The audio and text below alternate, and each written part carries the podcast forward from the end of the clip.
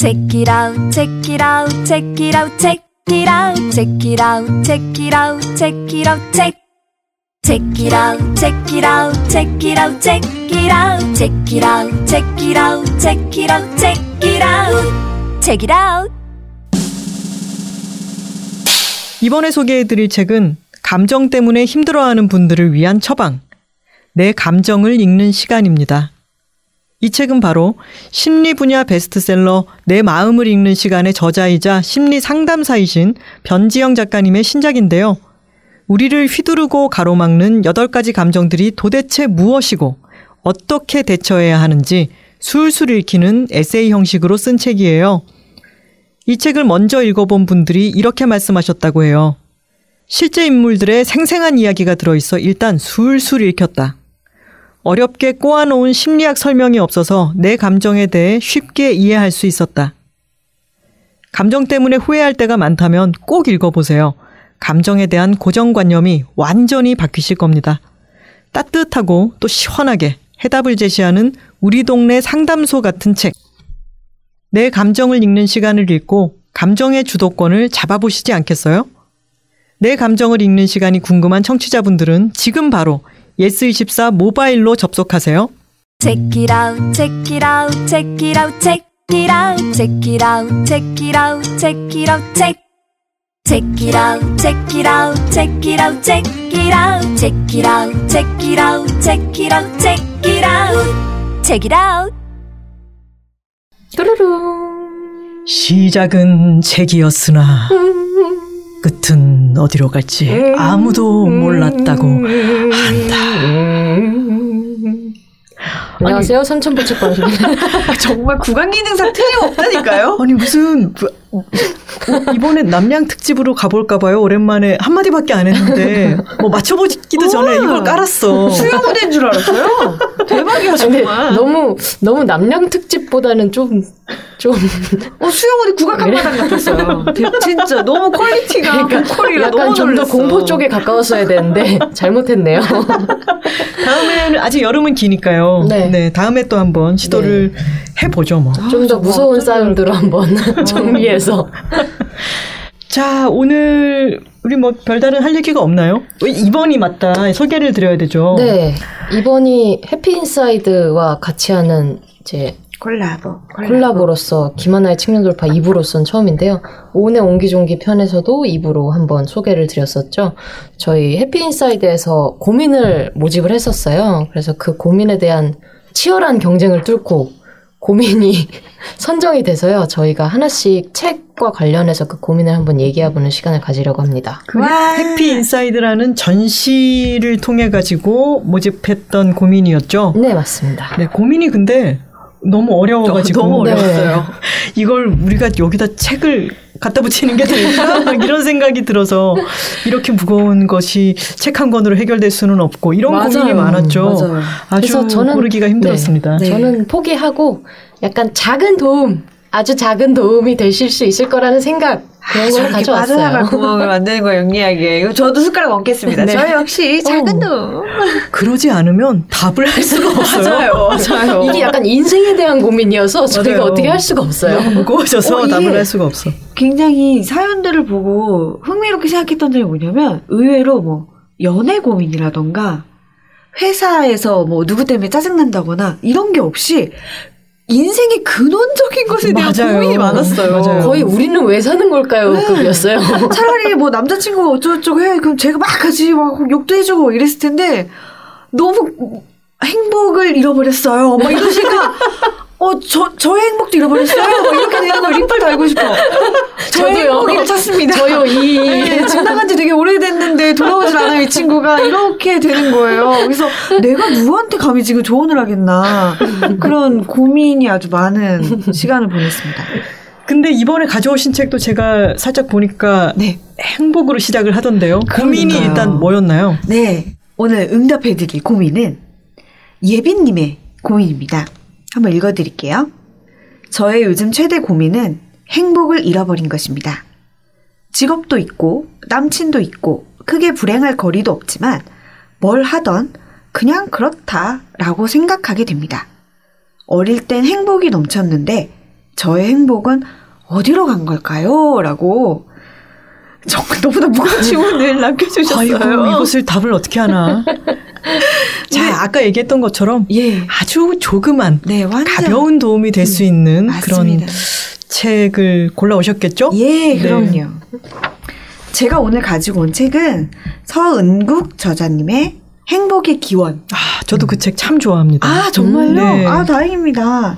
근데 책을 소개해 드리기 전에 저는 이 고민을 읽고 다른 작가님이 저한테 해주셨던 말씀이 떠올랐어요. 그래서, 아, 이 고민에 대해서라면 조금 뭔가 말씀을 들려드릴 수 있겠다라는 생각에 선택을 했는데요. 제가 인터뷰하면서 만났던 한 작가님께서 그런 말씀 하셨었거든요. 사람들이 행복에 대해서 강박을 조금 느끼는 경향이 있다라고 하시면서 행복해야 된다라는 강박이 강하다 보니까 행복하지 않은 상태에 자기 삶이 되게 문제가 있는 것처럼 음. 덜컥 겁을 내는 경우가 있다는 거예요. 음. 행복하지 않아. 지금 나는. 그럼 불행한 거네? 내 아. 인생이 지금 잘 굴러가지 않고 있어. 라고 하면서 이제 위험 신호로 감지를 한다는 거죠. 근데 사실은 행복이란 거는 우리 인생에서 가끔씩 잠깐 찾아오는 순간이고, 음. 그 외에 많은 시간은 평범한 일상이라는 거예요. 네. 근데 이 평범한 일상을 우리가 불행과 동일시해 버리면 음. 내 삶의 많은 부분은 불행한 게 돼버리는 거죠. 네. 그래서 행복하지 않은 것이 곧 불행한 것은 아니다. 그래서 음. 그런 생각을 좀 바꿀 필요가 있다라는 얘기를 해주신 적이 있거든요. 네. 저도 그 얘기 듣고 마음이 많이 편해졌어요. 그리고 덧붙여서 얘기하면 제가 만나 뵀던 한 신경정신과 전문의분은 저한테 이런 말씀 하셨어요.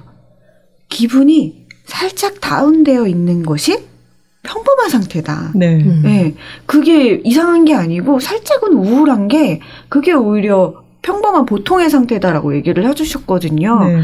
그런 게 많이 마음을 편안하게 해줬어요. 음. 내가 조금 처져 있는 것 같아도, 그러니까 조금 무감각한 거죠. 그냥 뭐 이런 상태가 돼도 아, 난 지금 행복하지 않은 게 아니야. 이건 그냥 평범한 상태야. 음. 라고 생각하면 많이 달라지더라고요. 많이 음. 편안해지더라고요. 그래서 그 말씀을 먼저 드리고 싶었고, 행복과 관련해서 제가 오늘 가지고 온 이 행복의 기원이라는 책도 조금 도움이 될 것 같습니다. 먼저 개괄적인 내용을 설명을 드리자면, 아, 이거, 이 책을 먼저 읽은 분이 제 앞에 떡하니 계시니까, 설명을 잘못하면, 삐! 이렇게 할저것 재작년에 같은 읽어서 괜찮아요. 네, 그 사이에? 책이라고 진행하면서 너무 많은 책을 읽어가지고 다 섞여 있어. 맞아요. 네, 막 기억도 안 섞여요. 나요. 네. 긴- 그런 긴장을 풀고 네. 네, 설명을 해보겠습니다. 이 서은국 저자는 지금 연세대학교 심리학과 교수이고 행복 과 관련해서 굉장히 많은 연구를 했고 또 저명한 분이라고 해요. 이분은 기본적인 논리의 뼈대가 그겁니다. 우리가 행복하기 위해서 사는 것이 아니라 우리가 살기 위해서 생존하기 위해서 행복을 느끼도록 뇌가 그렇게 진화해 왔다라는 음. 입장이에요. 그래서 예를 들자면 우리가 따뜻한 것을 좋아하고 사람이랑 있는 것을 좋아하고 섹스를 좋아하고 먹을 때 행복하고 이런 것들이 다 생존을 해야 했기 때문에 그 순간에 행복감을 느끼도록 뇌가 음. 만들어졌다는 거예요. 점점 이거 자리를 봐. 잡아갔다는 새로워. 거죠. 이렇게 새로울 수가 없다. 마치 처음 그 책이 듣는 그런 내용이었단 내용이었단 말이야. 나는 처음 흥미진진하네요. 다 읽은 책이지만 흥미진진하네요. 네. 이 책에 이런 내용이 있어요. 인류사를 1년으로 한번 압축을 해보면요. 문명 생활이 시작된 게 고작 2시간 정도래요. 네? 아. 365일 중에 2시간 정도래요. 그러니까 나머지 364일 22시간은 우리는 동물 상태로 음. 살았다는 거죠. 그래서 문명화된 현대에 살고 있지만 우리 뇌는 아직 원시적이라는 거예요. 네. 근데 야생 동물처럼 살았다는 얘기인 그렇죠. 거죠. 네. 생존을 하기 위해서는 따뜻한 걸 찾아야 하고 사냥을 해서 먹어야 하고 그리고 내 옆에 있는 동료와 우호적인 관계를 음. 형성을 해야 되잖아요.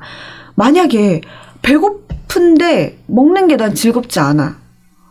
그래서 나는 잘 먹지 않아. 그러면 생존을 못 하겠죠. 네. 그래서 먹을 때 막 완전 행복함을 음. 느끼도록 설계가 된 거예요. 그래야 자꾸 먹으니까요. 네. 그리고 내 옆에 있는 사람과 그냥 관계가 잘 맺어질 때 행복하게 느껴지도록 되어야 우호적인 관계가 이어지면서 나는 안전을 음. 담보받을 수 있는 거죠. 사냥을 할 때도 그렇고 심지어 무리 안에 있어야 내가 사냥에 실패해도 음식을 섭취할 수가 음. 있는 거죠. 그리고 짝짓기도 할 수가 있고 무리 안에 있어야 네. 짝짓기를 할 수가 있고 그래서 여러 가지로 우리는 생존을 위해 행복을 느끼도록 설계되어 있다. 음. 라는 게 주장입니다. 음. 근데 제가 사연을 주신 예비님께 이 책의 내용 중에서 가장 한번 들려드리고 싶은 이야기는 뭐냐면 6장에 이런 이야기가 있어요.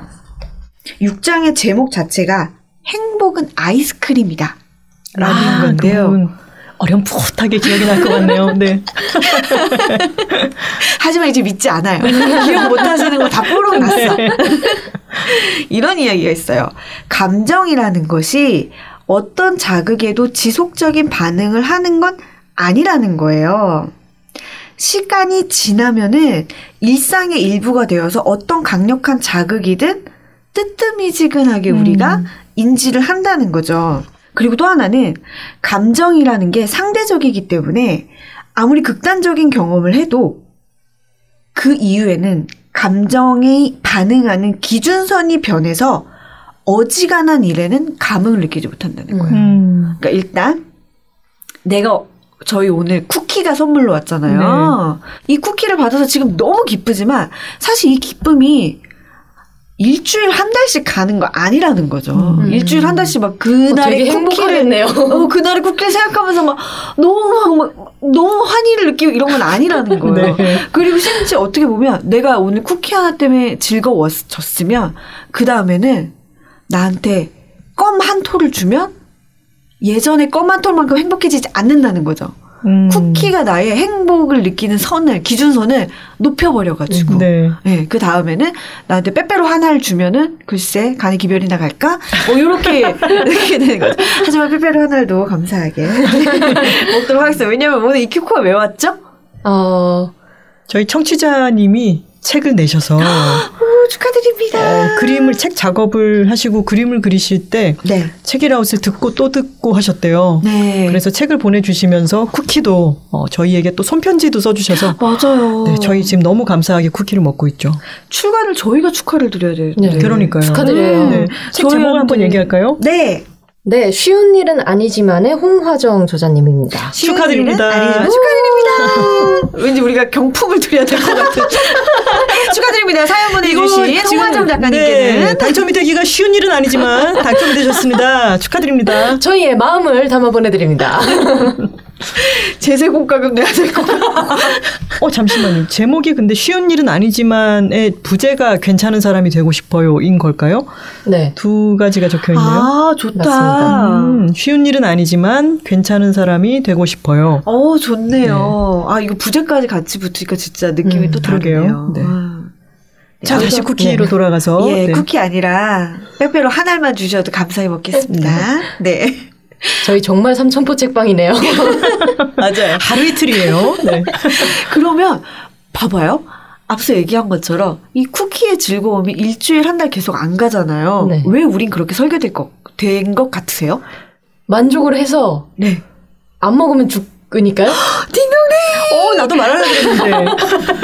부절을 빨리 누르셨어야죠. 쉬운 일이 아니네요. 네. 완전 장학생, 장학생. 맞아요. 우리가 뭐 배를 불렸는데 이게 막 이 상태가 계속 이어지면은 다음 사냥을 나가야 되는데 얘가 안 나가는 거예요. 음. 그러니까 우리 뇌는 만족이 계속 이어지면 생존에 불리하다는 신호를 우리한테 보내는 거죠. 네. 야, 지금 만족했지만 그거 끝났어. 빨리 다음 만족을 향해 가자. 음. 찾아서 가자. 이렇게 신호를 준다는 거예요. 그래서 저는 그래서 결론적으로는 이 장의 제목이 행복은 아이스크림이잖아요. 행복은 아이스크림과 비슷하다. 녹는다. 시간 지나면 어. 음. 녹는다. 그러니까 자주 여러 번 아이스크림을 맛봐라. 음. 라고 얘기하거든요. 이 책의 결론만 말씀드리면 되게 우리가 사소하다고 느끼는 행복한 순간들 있잖아요. 좋아하는 사람을 만나고 같이 막 수다를 떨면서 웃고 맛있는 걸 먹고 이런 일들을 빈도수를 높이는 게 행복해지는 길이다. 네. 행복해지는 방법이다 라고 얘기를 하고 있어요. 제가 이 책을 가지고서 이 예빈님께 조심스럽게 들려드리고 싶은 이야기는 뭐냐면, 아니, 직업도 있고, 남친도 있고, 나는 크게 불행할 거리도 없는데, 행복하다는 느낌은 안 든다는 거잖아요.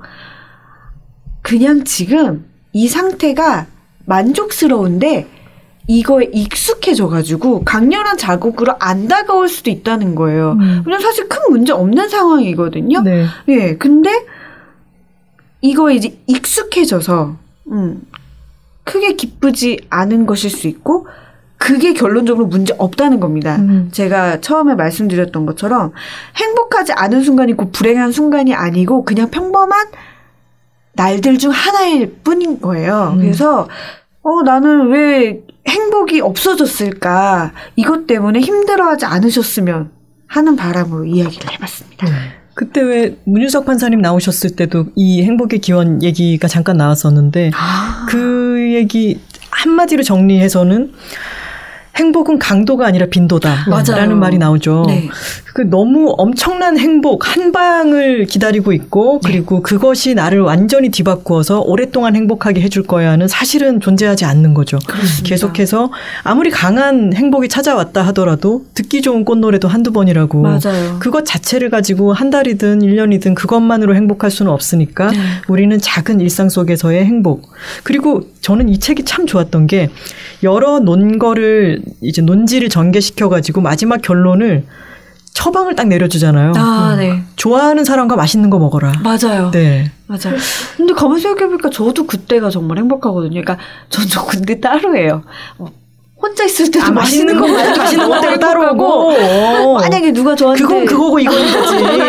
그러니까 어떻게 보면 좋은 거죠. 왜냐면 나는 두 순간 다 행복해. 오. 그두 개가 꼭 한 순간에 네. 한 같이 있어야만 행복한 건 아니야. 뭐 음. 이런 건데 정말 생각해 보면 좋아하는 사람이랑 수다 떨면서 웃을 때 제일 행복해요. 그 음. 순간 행복하다는 게 막 느껴져요. 정말. 네. 아 지금 너무 행복해. 너무 웃겨. 음. 저 사람 너무 좋아. 이 분위기 너무 좋아.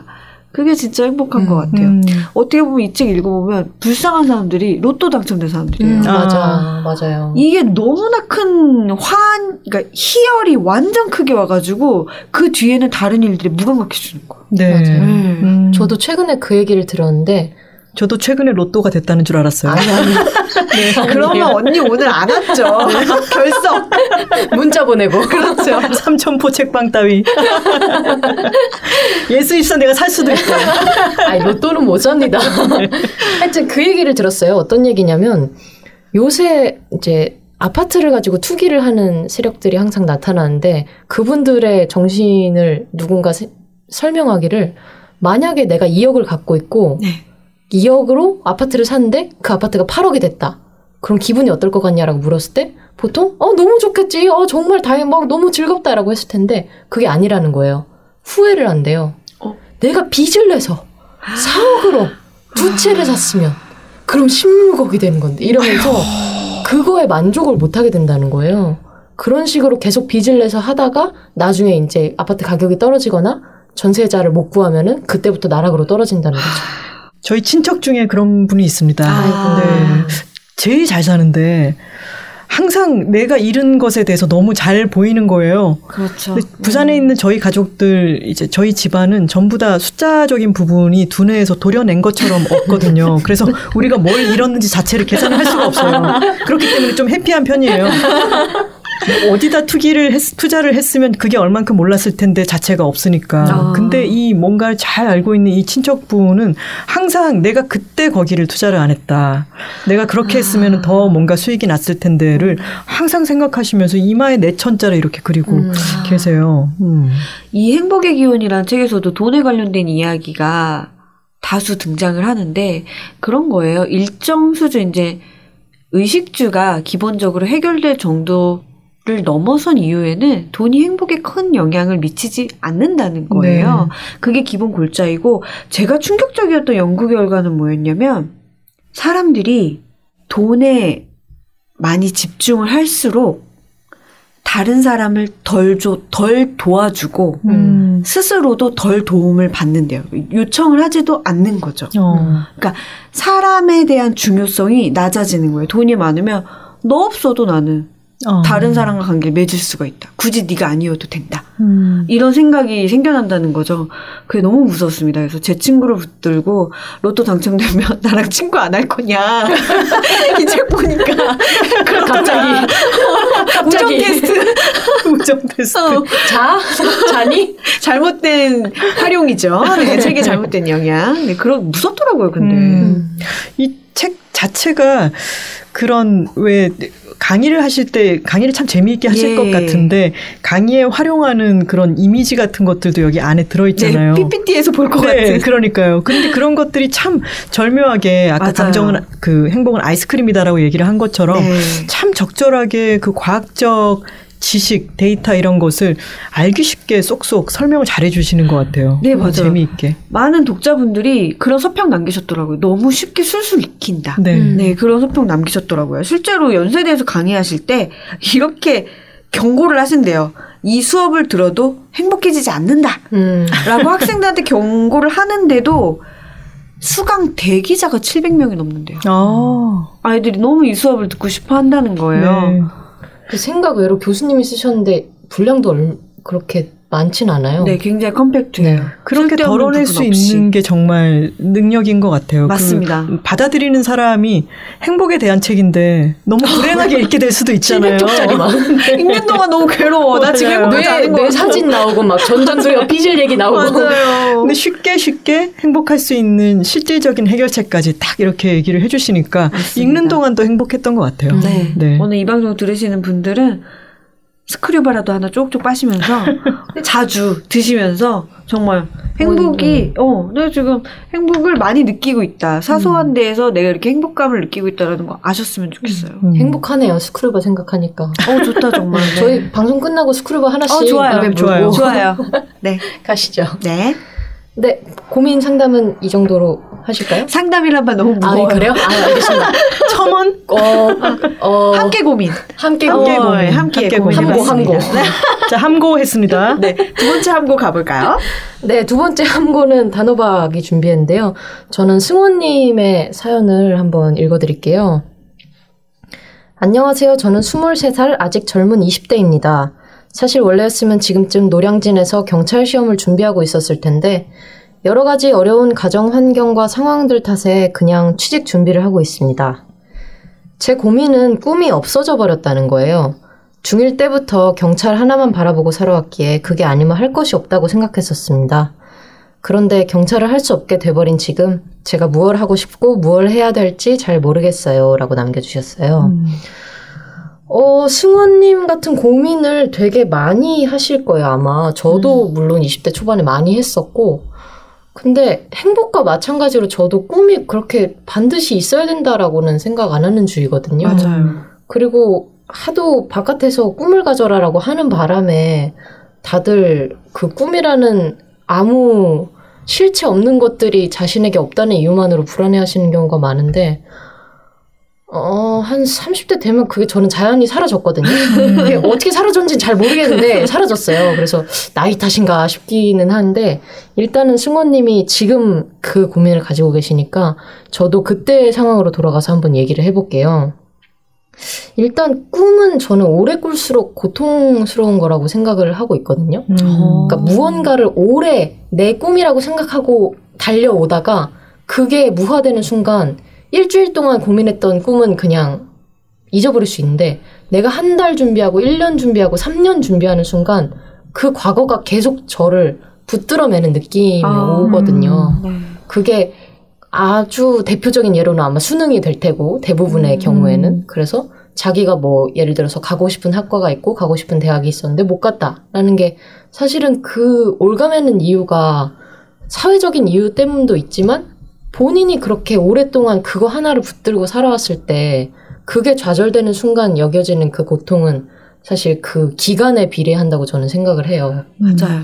음. 그래서 대입이 그렇게 큰 스트레스가 되는 이유도 너무 오랫동안 친구들이 준비를 하는 거예요. 음. 이게 3년 갖고 준비된 게 아니다라고 주변에서 얘기를 하니까 막 중학교 때부터 공부를 하고 초등학교 때부터 과외를 해야 될 것. 같고 그런 식으로 생각을 하니까 그게 오히려 더 고통을 크게 만드는 게 아닐까 싶었는데 승호님 같은 경우에도 중학교 때부터 경찰이 되고 싶다라는 꿈을 가지고 계셨던 거잖아요. 근데 그게 20대 초반에 좌절이 됐을 때는 근 10년간의 세월이 이제 승호님을 무화된 것 같은 느낌. 그쵸. 음. 얽어매고 있는 거죠. 음. 저는 사실 강렬한 꿈이고 가- 그 오래된 꿈을 가질수록 이게 약간 약간 연애에 비슷한 감정이라고 생각을 하는데 지금 같은 경우에는 경찰이라는 꿈한테 사기를 당하셨고 어 배신 배신을 음. 당하신 거예요. 음. 그랬을 때는 사실 지금은 상처를 회복하는 시간이라고 저는 생각을 하거든요. 나는 떠나보낼 마음이 없는데 떠나가 버린 애인처럼. 그렇죠. 전 애인이 음. 된 거죠. 음. 경찰이 음. 경찰이 전 애인이 된 건데 헷갈릴 소지가 있어요. 네. 네.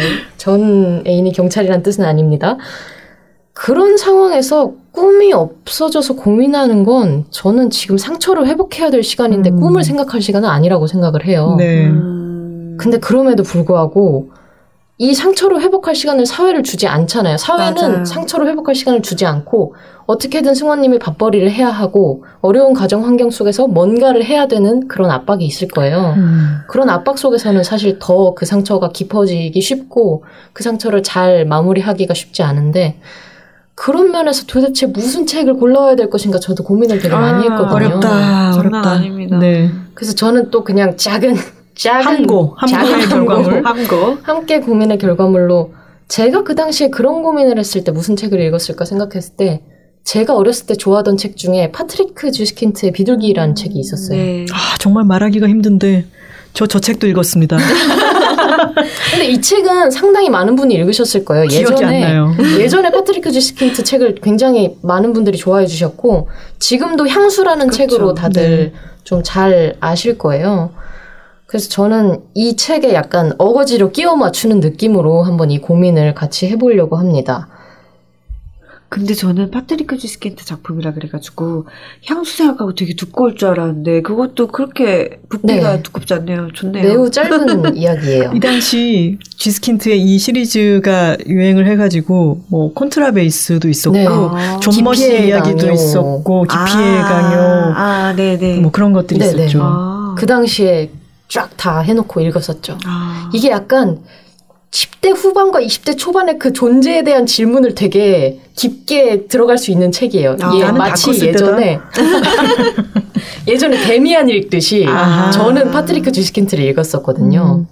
이 비둘기라는 책에서 소설인데 조나단 노엘이라는 주인공의 이야기입니다. 이 조나단 노엘은 어떻게 보면은 되게 재미없는 사람이에요. 이 사람이 어렸을 때 전쟁을 겪고 그 전쟁으로 인한 건지 모르겠지만 부모가 실종이 돼요. 그러고 나서 자기의 누이 동생과 함께 굉장히 먼 곳에 있는 친척들한테 가서 그 친척 집에서 농사 일을 꽤 오래 합니다. 그러다가 이제 징집이 돼서 거기서 군인으로 있다가 다시 와서 친척의 어떤 종용으로 인해서 결혼을 해요.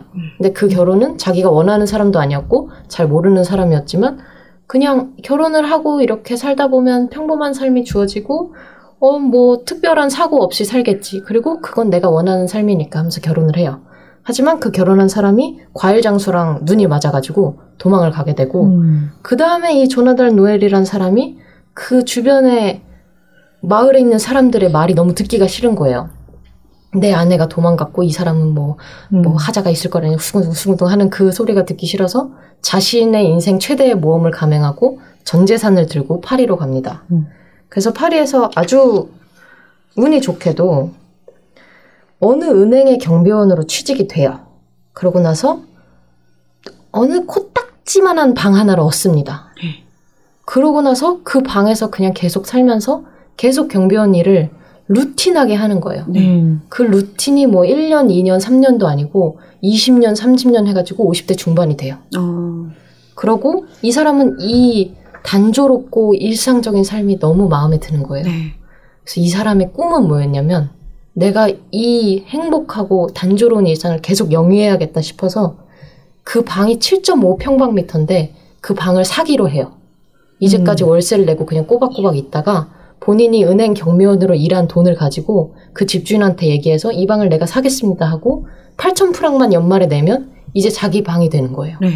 그러면은 자기는 어떤 것에도 구애받을 필요 없이 이 방과 그냥 평생을 지낼 수 있겠다 하면서 방과 사랑에 빠진 모습을 보이거든요. 음. 그러니까 이분의 꿈은 그냥 이대로 이렇게 살다가 방도 없고 이 방으로 그냥 이 방 안에서 평생 살아야지. 이런 되게 소박한 꿈인 거예요. 네. 근데 이 꿈이 산산조각이 나는데 비둘기 때문에 산산조각이 납니다. 음. 왜 산산조각이 나냐? 다른 사람이 볼 때는 이 조나단 노엘이라는 사람을 이해할 수가 없어요. 왜냐하면 어느 날 아침에 그냥 출근하려고 혹은 씻으려고 문을 여는 순간 자기 복도 앞에 비둘기가 있는 거예요. 네. 근데 그 비둘기를 보는 순간 너무 공포에 휩싸여요. 아. 음. 저 눈, 어. 저 더러운 똥. 음. 그래서 너무 놀라서 방문을 닫고 네. 침대에 누워서 이러다가 나 이제 심장마비가 오는 거겠지 하고 기다리는데 어. 심장마비가 오진 않았죠 물론 음. 비둘기 본다고 심장 심장마비가 오진 않아요. 약간의 조류공포증을 갖고 네. 계신 분인가 보죠. 그렇겠죠? 네. 네. 그리고 침대에 누워서 이제 생각을 하는 거예요. 난 이제 끝났어. 음. 나는 비둘기를 보면서 이렇게 놀라는 인간이야. 저 비둘기가 복도에 저렇게 똥을 싸면 이 방은 엉망이 돼버릴 거야.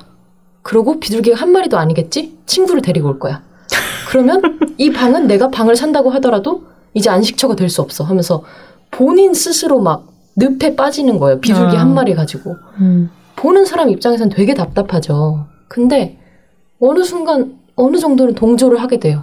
그래 자기가 20년, 30년 동안 정말 열심히 일해서 방 하나 얻자고 했는데 그 방의 행복이 무산당할 위험에 처한 거예요. 그래서 이 사람이 어떻게 하냐면 어 이제 안 되겠다. 어떻게든 뭐 호텔이라도 잡자 해가지고 그네 뭐 더운 날이었는데 외투를 막 걸치고 모자를 쓰고 우산을 펴고 혹시나 비둘기가 날 공격할지 모르니까 음. 막 내려오는 거예요. 그러다가 푸드덕거리는 소리를 들은 것 같아서 패닉에 휩싸여서 막 그렇죠. 우산을 막 우장창창 하면서 막 내려갑니다. 그렇게 어떻게든 출근을 했는데 그 출근한 이후에도 이 사람한테 계속 불운이 닥쳐요. 음. 근데 그 불운이라는 게 아주 사소한 거예요. 지점장에 차가 오면은 원래는 내가 인사를 해야 되는데 너무 그 패닉에 휩싸여서 인사를 못 하는 거예요. 그래서 인사를 못 하고 나서 또 큰 자괴감에 빠져요. 아. 난 이제 끝났어.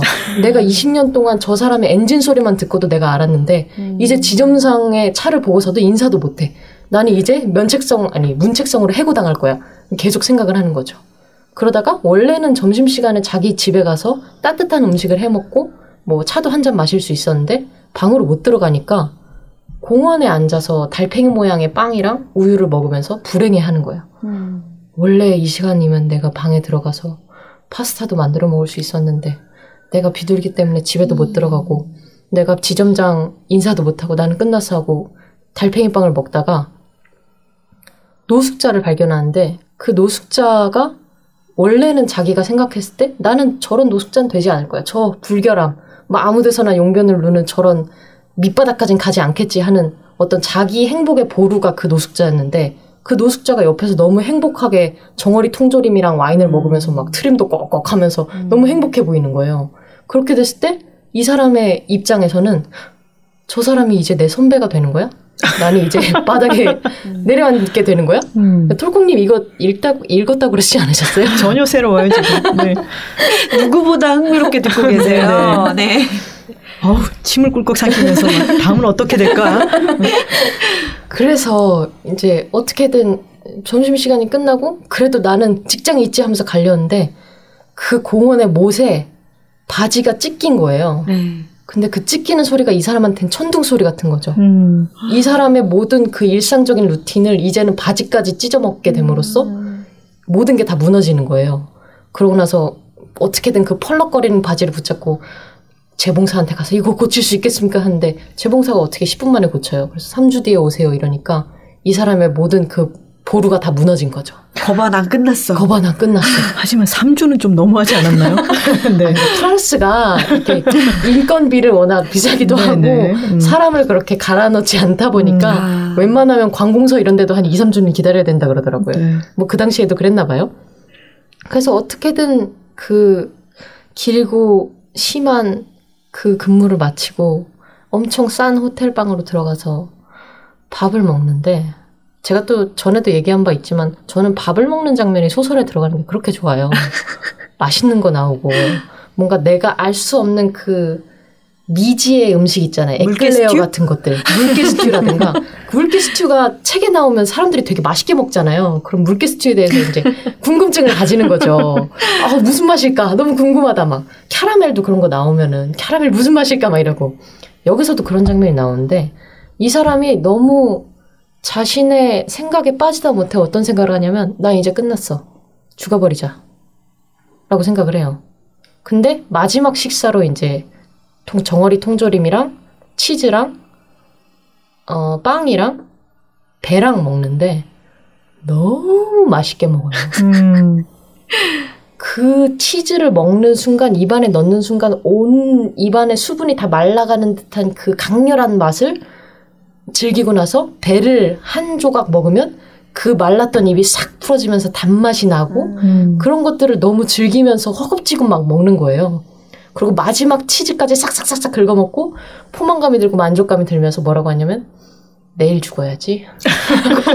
잠자리에 들어요. 행복의 기원에서 말했듯이 맛있는 걸 맛있는 먹을 걸 때 먹어야 우리가 돼. 행복해지는 거예요. 누가 없어도 뭐 별개니까. 그렇죠. 네. 그래서 마지막에 이제 잠이 드는데 어느 순간 소리를 듣는데 그게 천둥 소리와 빗소리였어요. 음. 근데 이 사람이 그 싼 호텔 방 침대에 누워서 빗소리를 들으면서 자신의 고민이 어, 어느새 모르게 그냥 사라지는 느낌을 받고 음. 자기 방으로 돌아가게 되는데 비둘기가 없었어요. 아. 그죠. 걔가 거기 소설- 계속 네. 있진 않겠죠. 네. 음. 그런 장면으로 끝을 냅니다.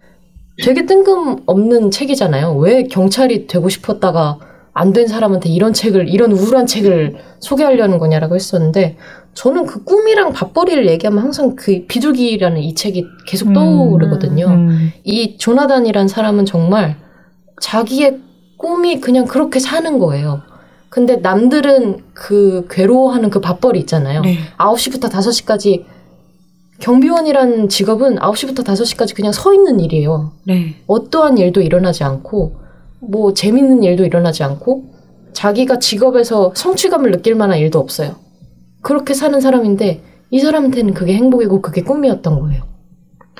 그래서 저는 이 비둘기라는 책을 읽으면서 항상 밥벌이를 고민할 때 이 비둘기를 떠올렸던 이유가 야 조나단도 저렇게 살면서 행복한데 나라도 뭐 무슨 일을 하든지 그 안에서 조그마한 성취감은 있겠지. 음. 하다못해 월급이라도 받겠지. 하다못해 그 거기서 일하는 사람이랑 잡담이라도 하겠지. 이런 생각을 했었거든요. 취직을 하기 전에. 음. 그래서 이 승원님도 경찰이라는 꿈이 없어지고 나서 어떻게든 밥벌이를 하셔야 될 거예요. 이게 집안도 어려우시다고 하시니까 아마 자신의 꿈이라고 생각하지 않았던 직업을 갖게 될 수도 있을 거고 그 직업이 굉장히 성취감도 없고 재미없는 일일 수도 있는데 저는 그냥 조나단 노엘처럼 일단은 한번 살아보시라고 생각을 해요. 한번 살아보시고 거기 안에서도 자기가 가지고 있는 어떤 희망이라든지 그런 게 항상 그 안에서도 생길 수가 있거든요. 그리고 또 하나는 저는 그 꿈이라는 걸 얘기하는 사람들을 볼 때마다 그냥 꿈은 원래 이루기 힘든 거야 라는 생각을 많이 해요. 음. 그래서 어떤 자신의 꿈이 없어졌을 때 그것이 자신의 잘못도 아니고 자기가 덜 노력해서 그런 것도 아니고 원래 꿈은 이루기가 어렵더라고요. 음. 뭐 하다못해 내가 취직을 경찰이 될 거야 혹은 어디에 회사에 들어갈 거야 그러면은 요새는 경쟁률이 1000대 1이고 2000대 1이거든요 최근에 S24 신입 회원을 뽑을 때 신입 회원이래 신입 신입 직원을 뽑을 때도 제가 들어갈 때만 해도 800대 1이었고 이번에 뽑을 때도 1000대 1이었다고 해요 엄청난 인재예요, 이 단대리님이. 아까 못. 보셨어요? 아유. 구강 기능까지 갖춘 그러니까, 사람이잖아요. 세상에. 뭘 시켜도 잘해요. 우리가 이런 사람과. 네. 근데 그렇게 생각했을 때 경찰 시험이 또 얼마나 어려워요 네. 그 경찰이라는 그 직업도 제가 높으면 높았지 낮은 경쟁률이라고는 생각하지 않거든요. 그래서 승우님도 자신의 탓이라고 생각하지 않으셨으면 좋겠어요. 그냥 꿈은 원래 어려운 거고 밥벌이가 항상 자신의 꿈이나 어떤 빛나는 것을 만들어주진 않아요. 그렇죠. 밥벌이는 그냥 밥벌입니다. 맞아요. 밥벌이 밥벌일 뿐이에요. 네. 그리고 경찰이라고 한- 하는 어떤 특정 직업을 꿈으로 갖고 있을 때 그 직업이 실제로 되었을 때 이게 꿈이라고 하는 것은 그 형태를 살아본 게 아니잖아요. 네. 이러저러 할 것이다라고 하는 로망 같은 네. 것이죠. 네. 근데 실제로 그 직업에 임했을 때는 생각과 너무 다를 수 있죠. 네. 저도 광고회사에 들어갔을 때 처음에 카피라이터라고 하는 명함을 받았을 때는 와, 이 직업도 너무 멋있는 것 같고 내가 막연히 생각하던 막연히 꿈꾸던 카피라이터라고 하는 어, 이 일이 너무 멋있는 거라고 생각했지만 실제로 현업에서 하게 되는 것들은 아마 누구나 그럴 거예요. 모험 있고 막 창의성이 폭발하고 뭐 이- 이런 사람들이 생각하는 것만으로 이루어지는 게 아니라 언제나 일상적으로 해야 되는 일들, 처리해야 되는 잡무들 이런 것들이 너무 많고 어 생각했던 것과는 다르게 전개되는 네. 어 것들이 실망감을 안겨주는 경우가 사실은 훨씬 더 많죠. 네. 그리고 어떠한 꿈일지라도 반드시 비둘기가 나타나게 돼 있습니다. 맞습니다. 그 맞아요. 그래서 남들이 볼. 때는 이게 아무것도 아닌 일인 거예요. 음. 그래서 너는 왜 그런 거에 어 그렇게 자포자기하고 너의 꿈을 따라가 따라가지 않냐?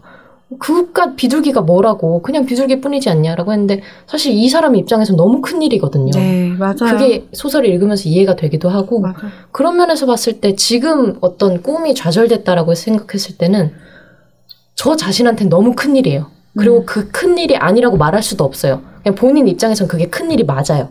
그래서 그거에 대해서 큰 일이 아니라고 말하는 게 아니거든요. 근데 어느 순간 보면 그 좌절이 사실은 비둘기였구나라고 깨달을 때가 있더라고요. 음. 저는 최근에 최태성 국사 강사님을 뵀는데 그때 최태성 선생님이 그런 말씀 하셨거든요. 우리가 너무 꿈을 명사로만 생각을 하고 저 제가 이거 소개 다음 책 소개할 때 그 얘기하려고 아, 했는데 정말요? 네, 말씀해 주세요. 동사는 우리가 생각하지 않는다는 거예요. 지금 경찰이라는 명사는 이미 내 손을 떠난 음. 것처럼 보이실 수도 있겠지만 분명히 경찰이 돼서 내가 어떤 일을 하겠다, 어떤 모습의 사람이 되겠다라는 생각이 있으셨을 텐데 이건 끝난 거 아니거든요. 네. 어느 자리에 있든지 이렇게 할 수가 있어요. 네. 그래서 저는 그러니까 이런 거 있어요. 이 아까 단호박님도 얘기하셨지만 우리가 행복에 대한 강박만큼이나 꿈에 대한 강박을 갖고 있어요. 이 맞아요. 사회가 사람들한테 세뇌시켜요. 내가 일을 프로로서 일을 가지고 거기에 되게 투신해야만 우리는 열정적인 사람, 음. 굉장히 자기 삶을 주도적으로 주체적으로 사는 사람이라는 환상을 갖고 있단 말이에요. 음. 근데 그렇지 않아요. 어떤 직업을 갖고 있든 내가 그렇게 즐거움을 일상에서 느끼면서 그거를 또 내 마음에 여유가 있기 때문에 다른 사람하고 같이 나누고 즐기면서 사는 거는 그거는 직업과 상관없이 이 사람은 살고 싶은 삶을 사는 거예요. 음. 네. 그러니까 이 사연을 보내주신 분도 경찰이라는 명사가 아니라 내가 그 이름 아래에 어떤 모습으로 어떤 일상을 살고 싶었냐를 생각하시면 그거는 끝나지 않은 거라는 말씀 드리고 싶어요. 경찰이 아니라 뭐 정의롭고 바르게 살겠다라든가 그럼요. 불의를 없애는데 기여하겠다라든가 이런 것들은 계속해서 진행이 되는 거죠. 그 그럼요. 사람의 삶을 통해서. 지금은 슬퍼할 수밖에 없는 상황이라고 생각하고 네, 맞아요. 일단은 슬퍼하세요. 네, 뭐 네, 맞아요. 그거 외에는 따로 할 수 있는 일이 없을 것 같습니다. 그 동안에 뭐 소설도 찾아보시고 비둘기 같은 것도 좀 보시면서 우울해하시고 네. 좀 충분히 우울해하셔야 다음에 무슨 꿈이라고 불리는 어떤 것들을 찾아가시든 맞아요. 아니면 꿈이라고 불리지 않더라도 다른 걸 찾아가시든 할 수 있을 것 같아요. 네. 네. 두 분의 함고를 들었더니 어 저의 세 번째 어 함고도 같이 좀 얽혀 있는 것 같아요. 아, 음. 역시. 비슷하지 않을까요? 사람들의 고민이라는 게? 그리고 어 지금 저는 이제 40대고 네. 두 분도 여러 고민들을 거친 시기가 있었을 테고 네. 나름의 일종의 뭐 해결 방안까지는 아니지만 어느 정도의 아 이게 감정이라는 게 이런 거고 뭐 꿈이란 건 이런 거고 하구나라고 하는 거를 살면서 이제 생각을 많이 해보게 되잖아요. 그리고 나름대로의 결론을 또 갖고 있을 테고 네. 그게 조금씩 비슷비슷한 모습을 띠게 되는 것 같아요. 아, 네. 다행이네요. 근데 제가 어 쥐스킨트에 대해서 한 말씀만 덧붙이자면 네. 쥐스킨트 단편 중에 그런 게 있어요. 어떤 지하 서고로 내려갔나? 그래서 어, 책 중에 처음 보는 책이 있어서 이 책이 내가 좀 궁금해할 만한 그런 책이다 싶어가지고 그걸 빼서 읽어보는데 아, 이 전개가 참 괜찮은 거예요. 음. 그리고 와, 여, 이걸 보니까 내가 여기에 이런 깨달음이 생겼어라고 해서 펜을 들어서 거기 옆에다가 이제 메모를 하려고 보면은 딱 그 말이 메모가 돼 있는 거예요. 오. 음. 너무 놀랍고 다음 몇 장을 넘겼는데 아, 이 부분의 전개가 너무 훌륭하구나. 여기 이 부분을 보니까 또 이런 생각이 드는군 해가지고 또 메모를 하려고 보니까 또 같은 메모가 돼 있는 거죠. 나중에 알고 보니까 그게 자기가 옛날에 읽었고 메모를 자기가 해놓은 거였는데 그게 기억이 안 나서 그. 단편의 제목이 건망증이었어요. 아, 제가 이제 비둘기 읽었는데 전혀 새로운 거를 보면서 안 읽었을 수도 있겠다 싶지만 어 그런 생각이 드네요. 누구나 다 비슷비슷하다. 네. 톨스토이도 그랬대요. 자기가 어, 책을 하나 꺼내가지고 읽는데 너무 재밌어가지고 한참을 읽었는데 그게 안나 까레니나였다고. 그런 말들이 믿거나 말거나 있습니다. 자, 저의 함고 사연은요. 윤진님께서 보내주신 저는 18살 고2 여학생입니다. 제 고민은 진로인데요. 제 꿈은 배우입니다. 연기가 너무 좋고 꼭 이루고픈 간절한 꿈이에요. 하지만 예체능은 정말 어려운 꿈이고 부모님께서 반대하십니다. 안 좋은 일도 많이 일어나니까요. 꿈을 접지는 절대 못합니다. 그래서 대학교 학과 진학은 우선 열심히 공부해서 언론정보학과로 정하고 싶지만 성적이 정말 부족합니다. 부모님을 설득해 연극영화과에 진학을 도전해 볼까요? 아님 미치도록 공부해서 대학생이 된 후 다시 배우에 도전할까요? 이미 꿈이 확고한 친구들이 주변에 대다수여서 요즘 심리적으로 힘드네요. 라고 말씀을 하셨어요. 이분은 꿈이 확고해서 문제네요.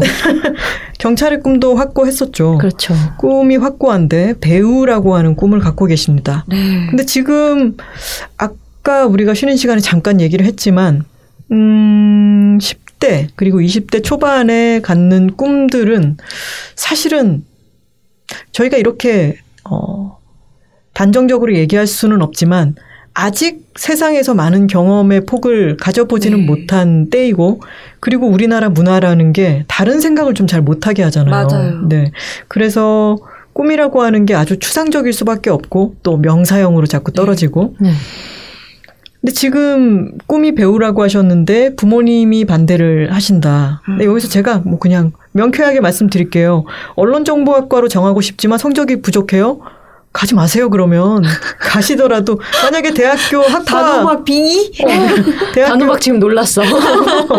대학교 학과가 필요하신 거라면은 본인의 꿈은 꿈대로 따로 있는데 학과가 필요, 아니, 학과가 아니죠. 대학교 진학했다는 타이틀이 필요하신 거라면은 할 수 있는 한 최대한 열심히 노력하셔가지고 타이틀을 따 보세요. 어. 근데 타이틀을 따시라고 저- 권하는 건 아니에요. 저는 제가 오늘 가지고 온 책은요. 나의 까만 단발머리라는 네. 최신작입니다. 네. 어, 리아킴이라고 하는 유명한 댄서죠. 안무가이기도 하고 어, 선미의 24시간이라든가 굉장히 이제 유명한 네. 안무를 많이 또 이제 케이팝 댄서가 저희 중에 있잖아요. 다루광님이. 아, 리아킴 정말 입지전적인 인물이죠. 네. 아. 이분이 에세이를 내셨고 사실은 제가 어, 이 책을 읽게 된 이유는 저의 동거인인 황선우 작가가 이 책 북토크를 어, 리아킴님이랑 같이 하는 걸 진행을 했어요. 아. 네, 그저께 진행을 해가지고 같이 읽어보고 또 궁금한 게 있으면은 자기한테 질문을 좀 해달라라고 해서 제가 이제 이 책을 읽었는데 마침 이 책이 이 윤진님의 고민과 맞닿는 거죠. 어. 음. 리아킴은 대학교를 안 갔어요. 음. 춤이 어렸을 때부터 너무너무 좋았대요. 네. 자기가 어렸을 때는 엄마가 하라 하라고 하니까 뭐든지 공부 1등을 해야 되고 시키는 대로 막 뭐 엄마가 바라는 대로만 열심히 했었는데 그리고 사회생활에 있어가지고 물론 꼬마 때 어, 친구들과 사귀는 법 이런 거에도 관심이 없고 자기는 무조건 1등을 해야 된다는 데에만 뭐가 꽂혀 있었대요. 그러다가 전학을 갔나 그랬는데 어, 뭐든지 좀 적극적으로 해야 되고 내가 1등을 해야 되고라는 마음이 크다 보니까 거기서 적응을 잘 못하고 다른 친구들이 따돌려서 왕따의 경험이 있어요. 그러다가 어떻게 춤을 추게 됐는데 춤이라고 하는 게 아, 이건 내가 정말 좋아하고 잘할 수 있는 거구나라고 하는 거를 깨달아서 그때부터는 어, 엄마가 보기에는 겉도는 거죠. 말도 음. 지지리도 안 듣는 그런 딸이 된 건데 춤을 정말 열심히 춥니다. 그래서 필요하다고 하면은 체력 단련으로 필요하다고 해서 천 번씩 푸시업을 해. 그러면 정말 천 번씩 푸시업을 하고요. 몸을 만들고 이 동작을 천 번 연습하라고 하면 정말 천 번 연습을 하는 그런 좀 외골수의 어, 학생이었던 거죠. 근데 자기가 아무리 생각해봐도 내가 하고 싶은 것은 춤이고 춤을 어떤 무용과가 아니라 이런 이런 식의 스트릿 댄스를 가르쳐 주는 학과는 없고 그러다 보니까 대학교를 갈 필요성을 못 느끼게 된 거예요. 그래서 부모님께 기획서 같은 것을 씁니다. 제안서인 거죠. 음. 그래서 대학교 4학년을 내가 다닌다고 한다면 등록금이랑 여러 가지로 돈이 이만큼 들 것이다. 근데 나한테는 4년이 아니라 2년만 지원을 해달라. 두 가지인데 하나는 춤을 배우는 것이고 하나는 영어를 마스터하는 것이다. 이거를 내가 2년 동안 지원을 해주신다면은 해낼 테니까 이만큼 이만큼 이러저러한 시간을 들여서 노력해서 어디까지 성취를 할 테니까 지원을 해달라. 라고 제안서를 쓴 거죠. 그래서는 허락을 받아내고 대학교를 가지 않고 춤을 계속 췄어요. 그래서 아까 그런 얘기 했었죠. 단호박님이 꿈을 오랫동안, 오랫동안 그것을 가지고 갔을 때는 그것이 오히려 어, 사람을 옥죄게 된다라는. 말씀을 하셨는데, 어, 세계 1위를 목표로 댄스 대회를 나가고 세계 댄스 선수권 대회 이런 데를 나가가지고 팝핀 뭐 이런 것들을 추면서 어 굉장히 열심히 노력을 해가지고 결국은 2007년인가 세계 선수권 대회 1위를 어. 차지합니다. 팝핀으로요. 그 당시 자기는 지하 연습실에서 생활을 하고 있었는데요. 그 연습실에서 뭐 바퀴벌레도 있고 춥기도 하고 습기도 있고 먹을 것도 뭐 이렇게 막 풍족하지가 않고요. 연습실을 지탱하는 것만 해도 좀 힘든 그런 시기였는데 그렇게 간절히 바라던 내가 세계 1위를 따면 뭔가 천지개벽할 일이 일어날 것 같은 느낌이죠.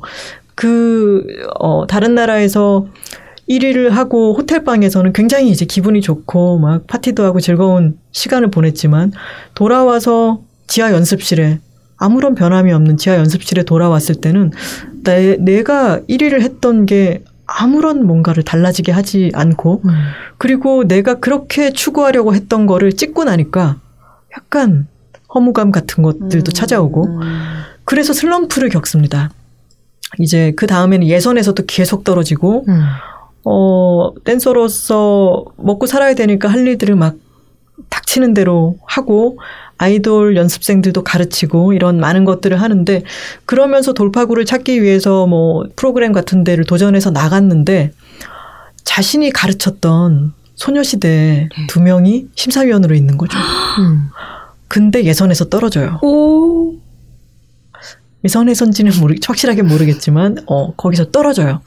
그리고 나중에 다른 어떤 곳에도 나갔는데 자기가 안무를 제대로 기억하지 못한다는 걸 깨닫고 다른 사람들이 보기에는 슬럼프에 슬럼프를 거듭하게 되는 거죠. 근데 이 책을 읽어보면은 주변 동료들이 아주 적확한 때에 좋은 조언들을 해줘요. 음. 이를테면 동영상을 찍는 그런 어, 친구가 있었는데 이 영상을 춤을 영상으로 찍어가지고 해외 사람들에게도 보여주면 그게 굉장한 반응을 일으키는 거죠. 그래서 이런 말을 합니다. 그 친구가 우리의 스테이지는 보통 스테이지는 단상 같은 거라서 우리가 거기서 밟고 춤을 춘다고 생각하잖아요. 근데 모니터를 가리키면서 우리의 스테이지는 이제 여기야. 어. 라고 얘기하는 거죠.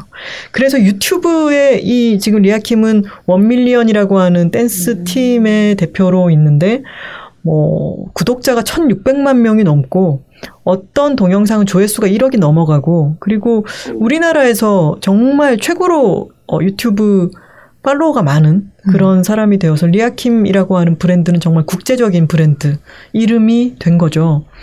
근데 이 사람은 내가 하고 싶은 것이 꿈이 이렇게 명사로 댄서, 세계 1위 댄서 였을 때는 그것을 성취했지만 그것이 나에게 어, 그 꿈을 추구할 때만큼의 행복감을 가져다 주지 못했던 거죠. 음. 그랬는데 이 원밀리언 댄스 팀은 그 원밀리언이라고 하는 이름도요. 100만 명과 함께 춤을 추고 싶다.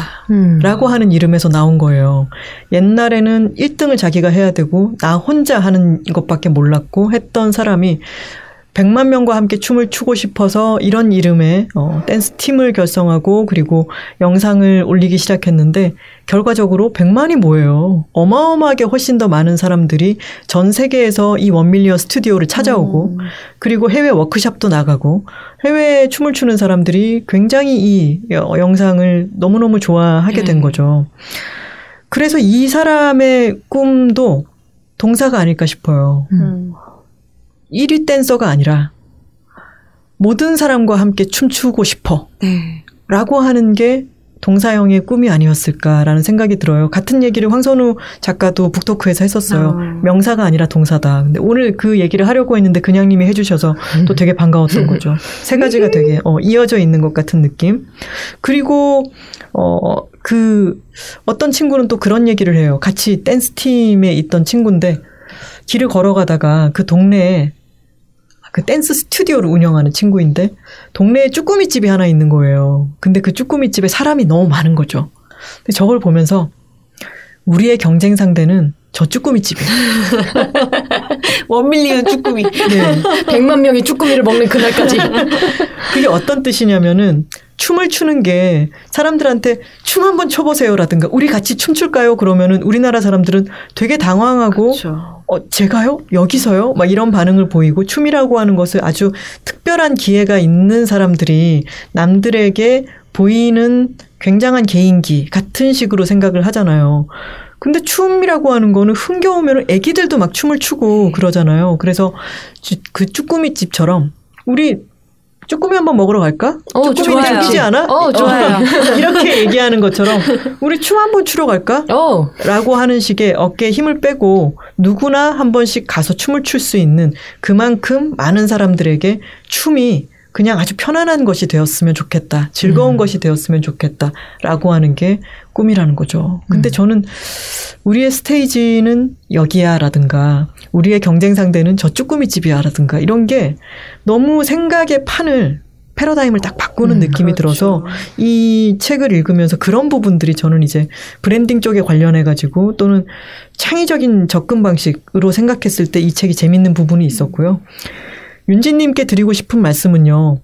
내가 지금 대학교 타이틀을 따는 게 내 꿈에 접근하는 게 맞을 것인가에 대해서도 생각을 다시 해보시길 바라겠고, 음.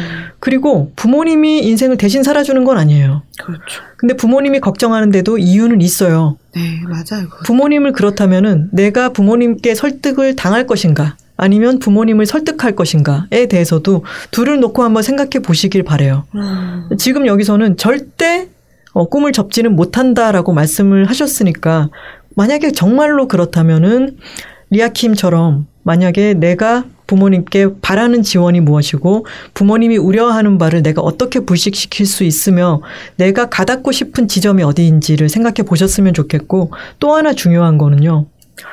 제 꿈은 배우입니다라고 했을 때 배우라고 하는 것은 너무 많은 게 겹쳐 있어요. 어. 세속적인 인기, 아. 어, 그리고 사람들에게 많이 보여지는 어떤 그런 명예 라든가, 그리고 뭐, 화려하게 보이는 배우들의 삶이 일견 그런 모습으로만 비춰지죠. 네. 그래서 윤진님이 정말로 원하는 게 배우라고 하는 어, 인기 많은 사람의 삶을 원하는 건지 아니면 내가 어디에 있더라도 연기를 하고 싶다라고 하는 게 꿈인 건지도 잘 생각해 보셨으면 좋겠어요.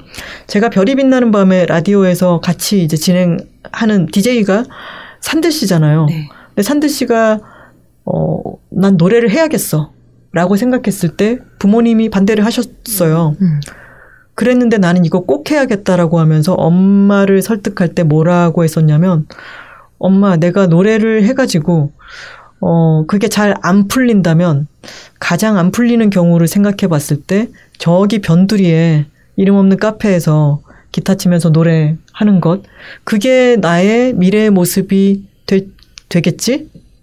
하지만 난 그래도 좋아. 어. 난 이걸 해야겠어. 음. 라고 너무나 강력한 설득이다. 네, 라고 얘기를 했다는 거예요. 아, 그래서 아, 윤진 그렇게 씨가 멋있는 청년이었어요, 세상에. 멋있다니까. 네. 아우, 진짜. 그리고 얼마나 열심인지 몰라 반듯해 아주. 칭찬만 하지 말고 언제 한번 데리고 오세요, 좀. 신화 속의 존재 우리한테 산들 씨는 소리, 소문만 무성해. 산들 씨 언제 한번 이- 놀러 오세요. 결과가 이렇게 되는군요. 그래서 윤진 씨께 제가 지금 몇 가지 말씀을 드렸죠. 어, 부모님의 생각대로 살 것인지, 내 생각대로 살 것인지, 그리고 내 생각대로라고 하는 게 아직은 경험이 얼마 없기 때문에 생각뿐이라고 하는 것도 알고는 계셔야 돼요. 하지만 만약에 내가 부딪혀 보겠다라고 생각한다면은 부모님이 걱정하셨던 모든 것들이 일어날 수 있어요. 하지만 근데 그거를 감내하겠다면은 그렇게 하세요. 그래서 저는 지금 내가 원하는 거는 따로 있는데 내가 언론정보학과를 그래도 대학교를 간다면 꼭 이걸 전공하고 싶어가 아니라 대학교 학과 진학은 우선 열심히 공부해서 가고 싶다면은 과를 바꿔보든가 네. 내가 배우가 되는데 필요할 만한 다른 전공은 뭐가 있을지를 생각해 보시고 네. 만약에 내가 지금은 대학을 가는 게 낫다고 생각하신다면은 그 학과로 가시고요. 대학 가는 게 필요 없다고 한다면은 제안서를 쓰십시오. 부모님을 설득하십시오. 그리고. 이 꿈이 어 그렇게 유명하지 않은 아주 작은 극단에서 청소를 해가면서 연기를 하는 거라 하더라도 나는 이 꿈을 추구해야겠어라고 생각하신다면은 그러니까 꿈이 배우가 아니라 명사가 아니라 나는 어떻게든 연기를 하고 싶어라고 하는 결론이 서신다면은 거기에 부딪혀 보십시오. 네. 그리고 개인적인 팁을 드리자면 저는 꿈을 꾸면서 속어법을 많이 했었거든요. 음. 그러니까 예를 들어 배우가 내 꿈이라고 한다고 한다면 배우에서 하나씩 소거해 가는 거예요. 인기가 없어도 괜찮아? 뭐 작품을 1년에 한 번만 해도 괜찮아? 돈을 엄청 못 벌어도 괜찮아? 이런 식으로 배우를 여러 가지로 나눠 가지고 소거를 하면은 음. 그 중에서 내가 원하는 게 하나 나오잖아요. 음. 이건 포기해도 되는데 요건 못 하겠어. 그럼 그거를 갖고 다시 생각해 보는 거죠. 그럼 그거랑 그 속성이 들어있는 게 뭐가 있을까? 그래서 내가 인기가 좋은 거야. 그럼 가수는 어때? 노래 잘하나? 아니면 인기가 좋은 거면 개그맨 어때? 이런 식으로 생각을 해보자는 거죠. 음. 그럼 조금 더 명확해지더라고요. 이게 음 제가 이- 얘기했었잖아요. 성우 수업을 들었던 적이 예. 있다고. 제가 첫 번째 회사를 그만두고 뜬금없이 성우 수업을 들었는데 그게 너무 재밌어가지고 진짜 혼빡 빠져가지고 했었고 한 1년 정도를 했어요. 그래서 방송사 공채 시험도 쳤는데 똑딱 떨어졌거든요. 정말요? 네. 1년 해가지고 되는 건 아니더라고요. 네. 그랬는데 그때는 이제 저의 꿈을 명사로 한다면 성우겠죠. 네. 근데 그게 되지 않고 저는 돈도 이제 다 떨어졌으니까 다시 두 번째 광고회사에서 제안이 왔을 때 거기를 들어갔어요. 그랬는데 놀라운 것은 제가 말을 하는 훈련을 했잖아요. 네. 그러니까 제가 회의 시간에 제 아이디어를 얘기할 때도 너무 전달이 잘 되는 거예요. 아. 배 우죠. 음. 배우가 얘기를 하는 거죠. 그래서 목소리에 힘도 생기게 되고 그리고 말을 지저분하게 하지 않는 그런 습관도 제가 1년 동안 훈련했으니까 들어있고 그러다 보니까 그리고 가장 중요하게는 일시정지 포즈를 잘 사용하는 방법 아우. 제 생각은 혹하죠. 이렇습니다. 뭐 이런 식으로 얘기를 하면서 텐션을 끌어가는 방법 이런 거를 제가 훈련을 했으니까 제가 사회생활을 할 때 그게 훨씬 더 좋은 거예요. 그래서 꿈을 제가 목소리 공부를 하고 목소리를 잘 사용하는 것이 저의 꿈이었다면은 네. 그것은 제가 이룬 거예요. 음. 제가 그 노력을 들인 만큼 그게 돌아온 거예요. 근데 나중에 제가 이런 좋은 기회를 주셔가지고 책이라웃을 시작했잖아요. 근데 제가 그때 공부했던 것 지금 다 잘 발휘하고 있는 거니까 어디로 사라진 게 아니에요. 맞아요, 맞아요. 어떤 노력을 내가 성심성의껏 거기에 들였다면은 그것은 나에게 배어 있는 것이고 그것이 아주 다른 것에서도 서도 발현이 될 수 있어요. 그러니까 어떤 것을 추구할 때 꼭 그게 어떤 멋있는 배우로 결과가 나타나지 않는다 하더라도 네. 성심성의껏 윤진님이 열심히 훈련하고 연습하고 어, 공부를 한다면은 나중에 그 기회에는 어, 사회생활을 하는데 계속해서 좋게 발현이 될 거라고 저는 믿습니다. 저도 비슷한 말씀을 드리고 싶었는데 배우분들 중에 연극 영화 전공하지 않으신 분들도 많거든요. 근데 그렇다고 생각해. 아까 그 동사와 관련지어서 이야기를 해보면 사실 연기를 한다, 연기를 하는 사람이라는 거 일의 성격을 생각해 보면 사실 인간 관찰과 이해가 제일 아, 중요한 네. 맞아요. 근데 그게 연극, 영, 영화 전공하지 않아도 어느 과에 가든 사실 전 도움이 된다고 생각해요. 네, 맞아요. 그러니까 막 직접적으로 얘기하면 심리학을 공부해도 이게 네. 도움이 될 것이고 하다못해 역사, 사학을 공부해도 네. 도움이 될 거예요. 인간의 음. 심리가 어떻게 발동하는가, 인간은 어떤 유형이 있는가, 어떤 상황에서 어떤 게 반응하는가 이런 거 어느 상황에 놓이든지 대학을 가든 안 가든 네. 심리 안 가고 내가 아르바이트를 하면서 극단에서 청소를 하면서 뭐 편의점에서 아르바이트를 한다고 해도 그 시간 이 헛되지 않을 거라는 거예요. 동사에 음. 집중하면 네. 어디에서 무엇을 하시든 내가 영리하게 그걸 잘 쓰면 분명히 도움이 될 거라고 생각합니다. 아, 정말 동의합니다. 적극 동의함. 제청합니다. 예. 오늘의 우리 저희 세 명의 함고가 어, 조금이나마 도움이 됐으면 좋겠네요. 아, 정말요. 그리고 제가 윤지님한테 제가 이 최근에 바로 며칠 전에 제가 리아킴님의 책을 읽지 않았더라면은 추천하고 싶었던 책은 뭐였냐면 네. 어차피 연기를 할 거라면 연기라고 하는 것이 그렇게 배우의 삶을 보고 갈, 수, 갈 가는 그런 것이 아니라 얼마나 심오한 예술 세계인지를 엿볼 수 있는 좋은 책이 있어서 이거는 연극영화과 가면은 아마 다들 보는 책인 것 같은데 교과서로 쓰이는 스타니슬랍스키의 배우 수업.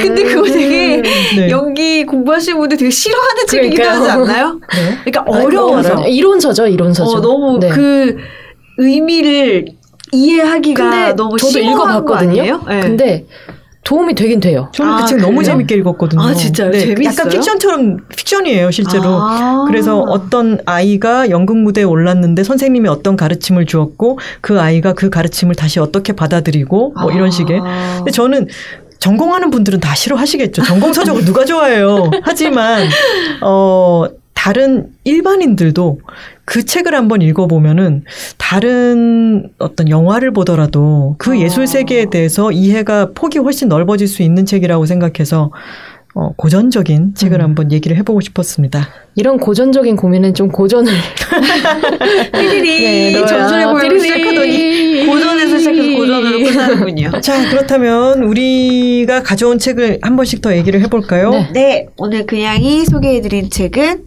서은국 저자의 행복의 기원이었습니다. 단호박이 가져온 책은 파트리크 쥐스킨트의 비둘기였습니다. 제가 지금 리아킴이 가져온 책이라고 하려고 그랬어요. 저 톨콩이 가져온 책은 리아킴님의 나의 까만 단발머리였습니다. 그럼 함께 댓글을 읽어볼까요? 좋습니다. 네, 비님께서 남겨주신 댓글입니다. 고민하다가 제주 풍광을 보며 책이라웃 삼천포 책방 듣기 시작. 힘들 때 들으려고 아껴둘까 하다가 좋은 거 보면서 좋아하는 거 들으면 더더 좋지라는 마음으로 듣기 시작. 그럼요, 그럼요. 빈님이 행복을 찾는 방법을 너무 잘 알고 계시네요. 좋은 거에 좋은 거. 그렇죠. 스크류바의 책. 근데 거죠? 너무 감사한 마음이에요. 이렇게 좋은 순간 너희가 생각났어. 어. 너희랑 같이 있으면 더 좋을 것 같아. 너무 너무 고마운 마음이에요. 영광이네요. 아, 네. 감사합니다. 에디터리님께서 책이라고 삼천포 책방 세부 가는 비행기 안에서 이륙과 함께 박막내 할머니 인생 이야기 들으며 새삼 눈물을 흘렸고 괄호 열고 톨콩님 짚어주신 이야기들 찡 하고 괄호 닫고 그냥님의 동화책 리뷰는 너무 흥미진진 매력 넘쳤고 단호박님의 잠 좀 주무세요 여러분 들으며 무척 찔리고 많은 하고 어, 눈물. 이모티콘을 막 찍어주셨어요. 저 있잖아요. 제가 지난주에 1박 2일로 북토크가 있어가지고 제주도를 다녀왔거든요. 오. 제주도 가서 이제 제주도에 있는 친구들을 만났어요. 그랬는데 첫 마디가 그래서 고기요가 뭐예요? 감사합니다. 그리고 제가 이곳저곳에서 진짜 고기요가 그래서 뭐냐 황선우 황선우 작가도 에어팟 끼고 청소기 돌리다 갑자기 고기요가 뭐야? 삐 소리 뭐야? 여러분은 아시죠? 아마 네. 방송 들으시는 분들도 이제는 좀 아셨을 거예요. 너무 영업이 잘 돼가지고 아. 그리고 이 또 그냥님이 그 어린이 책이 처음이라고 하셨잖아요. 네, 소개한 건 처음이었죠. 구연 동화처럼 너무 조근조근 말씀을 너무 재밌게 잘해주셔가지고 모두가 그것- 유튜브를 하셔야 된다고. 맞아요. 그것도 어느 분이 써주셨는데 날 수 있다고요? 그거 있잖아요. 동공지진, 네. 동공지진이 온 닭을 한번 표현해봤습니다. 마치 그 연기론 책에 이런 거 나오지 네. 않을까? 동공지진 닭을 연기해봐. 뭐 이런 거. 될 수 있다고요? 이런 거. 네. 그리고 고기요 이것도요. 아, 그렇죠. 오기요! 이런 거. 정화했다고는 하지만. 아우 아, 이론과 진짜. 실제가 아주 일체되셨어요. 아, 지난 지난번 삼천포 책방 진짜 너무 유익하고 재미있었습니다. 감사합니다. 샤인 유니브 님께서 늘 재밌게 듣고 있어요. 오늘 방송에서는 특히 우리는 왜 잠을 자야 할까에 급 공감했어요. 영화 기생충을 보면서도 우리가 결국은 돈 때문에 잠을 착취당하고 그것 때문에 더 큰 비극이 일어난다는 영화의 문제의식에서 공포를 느꼈거든요. 돈 주고 괄호 열고 시간 외 수당 자기는 늘어지게 낮잠을 잘 수 있는 계급과 언제 잘릴지 몰라 전전긍긍하면서 푼돈에 자기 잠을 팔 수밖에 없는 계급. 그 사이에 층층이 놓여 있는 계단들. 방송 들으면서 영화의 여러 장면들이 떠올랐어요. 분명 나와 비슷한 층에서 살고 있는데 저와 생각이 너무 다르신 우리 아빠. 박막내 할머니보다 한 살 많고 김하나 작가님 어머님과 동갑이신 사랑하는 우리 아빠와 함께 읽고 우리가 기꺼이 푼돈에 팔아치우기도 하고 억지로 빼앗기기도 했던 잠에 대해 이야기해보고 싶어졌어요 하셨습니다. 감사합니다. 푼돈에 팔아치우기도 하고 억지로 빼앗기기도 했던 잠. 아, 많은 생각하게 돼요. 정말 댓글 하나 읽고. 너무 많은 분들이 수면에 대해서 경각심을 갖게 되었고 네. 저는 원래 잘 자고 있었지만 어 7시간? 1시간 더 자야 돼? 이런 어, 생각을. 하게 되고 어떠신 어떠신가요? 그 저 열심히 자려고 노력을 했는데 네. 어느 날은 술 먹다 늦게 잤는 잤거든요. 근데 그 차이가 약간 플라시보 효과 역 플라시보 효과처럼 아, 네. 내가 잠을 못 잤어. 그래서 어디서 이 모양인 거야. 열심히 자려고 노력하고 근데 있습니다. 저는 네. 단호박님이 그 이야기를 해주시기 전에는 아 그래 인간은 최소 수면 시간 4시간 적뭐 권장하는 최상의 수면 시간 8시간 이렇게 생각하고 있다가 너무나 이제 단호하게 8시간은 자야 된다고 합니다라고 하니까 그 다음부터는 내 수면 시간 정말 체크하게 되더라고요. 맞아요. 어제 음. 얼마나 잤지? 아, 이렇구나. 8시간 자기가 이렇게 진짜 어렵구나. 음. 그런 생각 하게 되더라고요. 혹시 지난 삼천포 책방 못 들어보신 청취자님이 계시다면은 지난번 어 단호박님 이 말씀하신 수면의 중요성에 대해서 꼼꼼히 들어보시기를 바랍니다. 장난 아닙니다. 네. 진짜. 들을 시간이 없으시다면 잠을 주무세요. 아, 어 근데 단호박님 지난번보다 블랭크가 줄어들었지 않아요? 지난번에 많이 말이 자꾸 막? 생각이 안 나고 막 그랬잖아요. 오늘 일요일이라 그럴 수도 있어요. 어, 어제 많이 주무신 잤어요. 네. 네. 좋아요. 이렇게 다르다. 이렇게 달라. 좋아요. 네. 뭐, 뭐, 님께서. 책, 뭐, 뭐, 예, 아이디가. 책이라웃에서 8시간 수면의 중요성을 정말 공포스럽게 이야기해서 어제 오늘 일찍 자려고 노력 중. 정말 효과가 있는 것 같아. 더 온화해진 느낌이야. 라고 맞아요. 남겨주셨습니다. 감정적으로 막 그런 것도 다 네. 수면에서 오는 거였죠. 그럼요. 감정은 체력의 문제죠. 잠 못 자서 짜증나 죽겠는데. 그러니까. 음. 마린님께서 책이라웃 박막래님 책 소개 듣다가 눈물 나서 운전 곤란할 뻔했다. 아이고. 돌아갈 돈 없는데 백일하기 발이 시렵고 이런 이야기 들으면 눈물 버튼을 누르신 것 같습니다. 아유, 우리 톨콩님이 눌러버리셨네. 그러니까 박막내 할머니가 눌러버리셨죠. 아. 네. 적극적으로. 롱롱 ZZ니까 쿨쿨이겠죠? 아. 오늘 출근하면서 애껴두던 삼천포 책방 들었는데 그냥님 완전 영업 왕. 아이고. 곡이오인지 고기오인지 이게 너무 바로 사러 갑니다. 싱싱. 곡이오.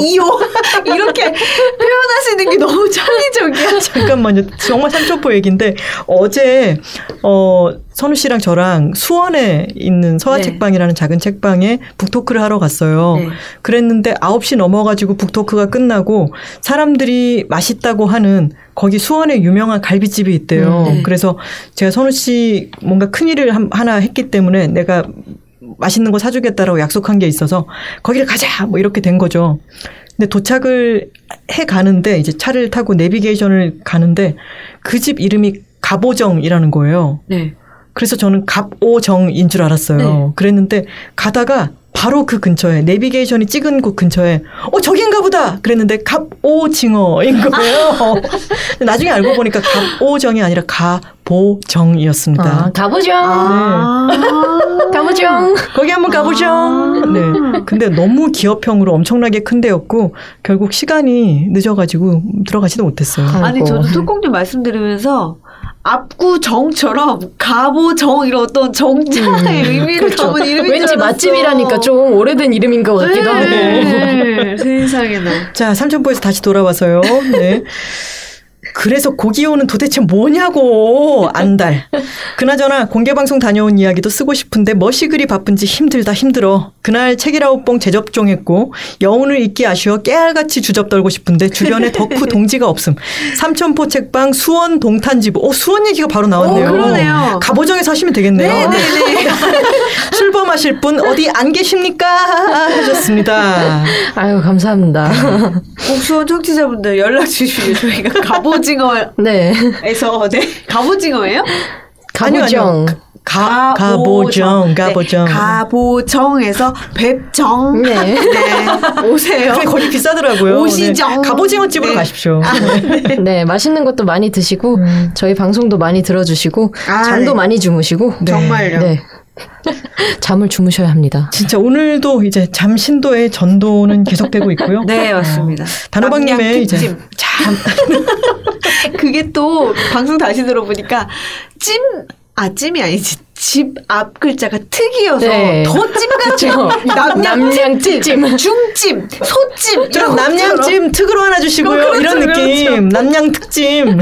많은 분들을 쪄냈었어요. 수면 4시간 충분히 넣어서 주세요. 남양 추가요. 수면 추가. 네. 약간 소면 추가처럼. 그렇죠. 수면 추가요. 수면 추가요. 네. 자, 이 저희의 어, 잠을 충분히 주무시라는 간곡한 부탁을 다시 한번 드리면서 저희는 인사를 드리도록 하겠습니다. 매주 목요일과 금요일 알람 맞춰주세요. Check it out, check it out, check it out, check it out, check it out, check it out, check it out, check. Check it out, check it out, check it out, check it out, check it out, check it out, check it out, check it out, check it out.